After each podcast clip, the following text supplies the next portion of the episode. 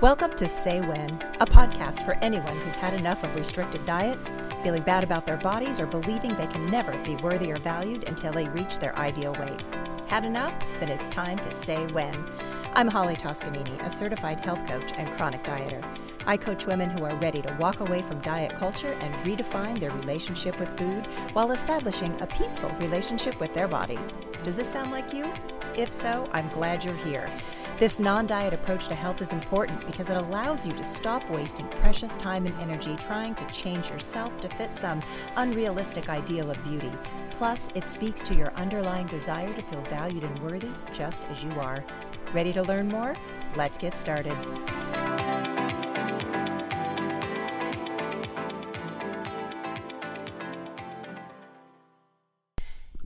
Hello, I'm Holly Toscanini. Welcome to this episode of Say When, the podcast for women who are ready to walk away from diet culture and redefine their relationship with food while establishing a peaceful relationship with their bodies.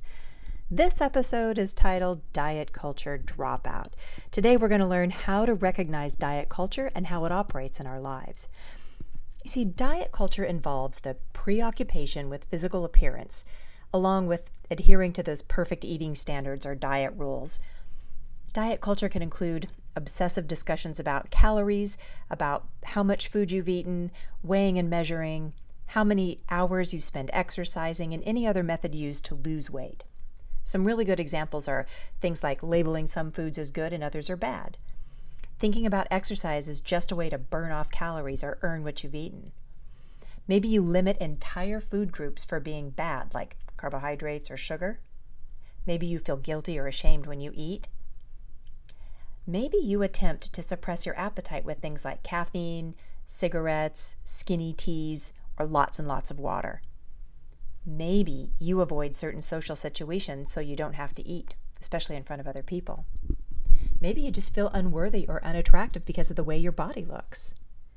Maybe you're the person who weighs yourself and changes your behavior based on the number of the scale. Have you ever gotten on the scale and decided if it was going to be a good day or a bad day depending on the number? Maybe you idolize thinness and weight loss and obsess about them, or engage in fat shaming or body shaming behaviors at work or with your friends. Maybe you're always jealous of others who seem to be able to control their weight without having to do anything. You know, those friends of yours that you have that can just eat anything and never gain any weight. Does any of this sound like you? I mean, can you identify with even one of these things? I know I sure. See, I have to admit how brainwashed I was by the whole diet culture, and it made me angry. I felt like such a sucker. I had been duped into thinking that there was only one way to look that was acceptable. I bought into the idea that only young, thin bodies were desirable and worthy. And diet culture tells us that above everything else in our lives, we should all strive to be thin and healthy, that that's all that matters. And I spent my whole life chasing that ideal. And when I realized I didn't have to, I was angry. But I was a little scared too. I mean, I had so many questions just spinning through my mind. Now, you might be wondering some of these things too, like what happens if we totally quit dieting? Or if we quit focusing on how many calories we eat versus how many calories we burn? I mean, would it matter so much if we gained a few pounds? I know some of you are out there saying, hell yes, it would. What if we could reclaim all the time, energy, and money we wasted on dieting or trying to be thin? What would you do with that? I mean, think about it. Think of all the money you've spent on diet programs, personal trainers, meal plans, trackers. It's crazy. Did, does this mean that our desire to be thin or have an acceptable, desirable body is wrong? Or did it mean that we were already worthy, that we were born valuable and lovable? I don't know. Will we ever be able to love ourselves in a bodies that aren't our ideal weight? Or does it mean that we have to redefine what ideal means? Maybe your ideal weight is whatever weight you are when you're living a life that brings you satisfaction, fulfillment, and joy. I mean, let's face it, none of us are getting any younger. But does getting older and gaining weight make us irrelevant? I mean, if we aren't young, thin, and wrinkle free, do we just throw in the towel, or can we embrace our experience and wisdom and be empowered by that? When I'm thinking about diet culture and how much time I spent involved trying to make myself into a shape that I wasn't, it made me feel really crazy. All those thoughts were just spinning in my head, and I asked myself what would be left if there were no more calorie counting, diet plans, meal protocols, exercise programs, no weighing, no measuring, no tracking your steps or minutes of activity. Letting go of all of that sounds insane. But you know what? It kind of feels like freedom too. And I want more for my life than that. What I've learned is that most of us have had difficult life experiences. You can look up something called Adverse Childhood Experiences or ACEs, and there's a quiz you can take online to see where you might rate. Sometimes some of these things happened as a result of our weight and they were traumatic.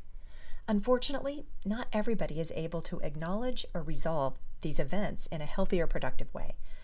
And the more of these experiences we have as children, the more likely we are to use food as a coping behavior. And some of us develop autoimmune diseases, depression, and even alcoholism.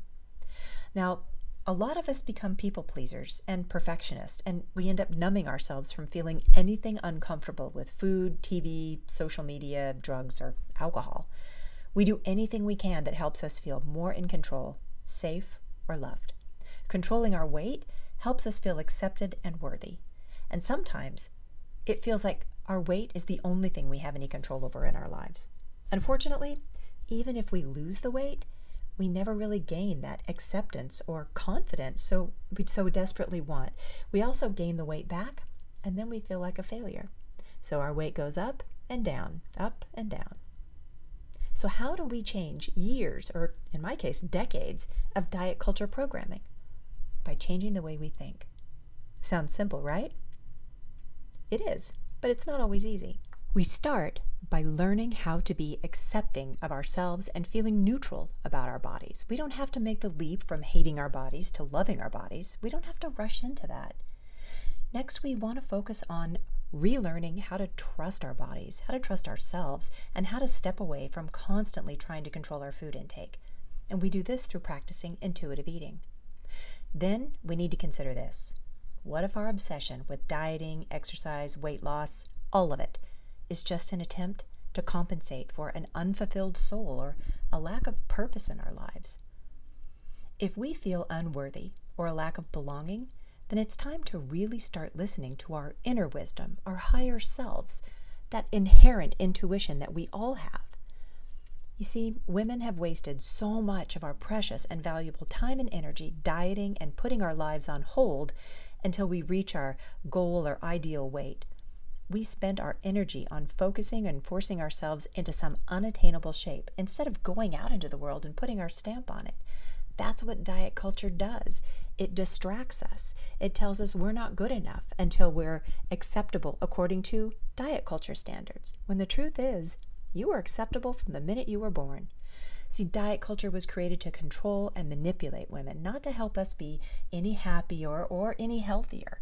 It actually distracts us from embracing our natural beauty and talents and passionately living our lives to their fullest potential. It doesn't have to be this way, though. If you've had enough, it's time to say when. You have the power to walk away from all this craziness and reclaim your power from the diet industry. And I can show you how. Join me for the next episode when we'll talk about chronic dieting, what it is, why it's a problem, and how to stop once and for all. Thanks for joining me for this episode. Until next time, bye for now.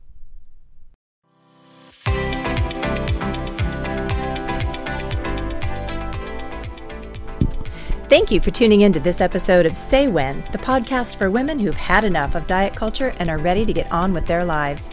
If you'd like to learn more about working with me, send me a DM through Instagram at Holly Toscanini, or you can find me on my website, hollytoscanini.com. Thanks for joining me.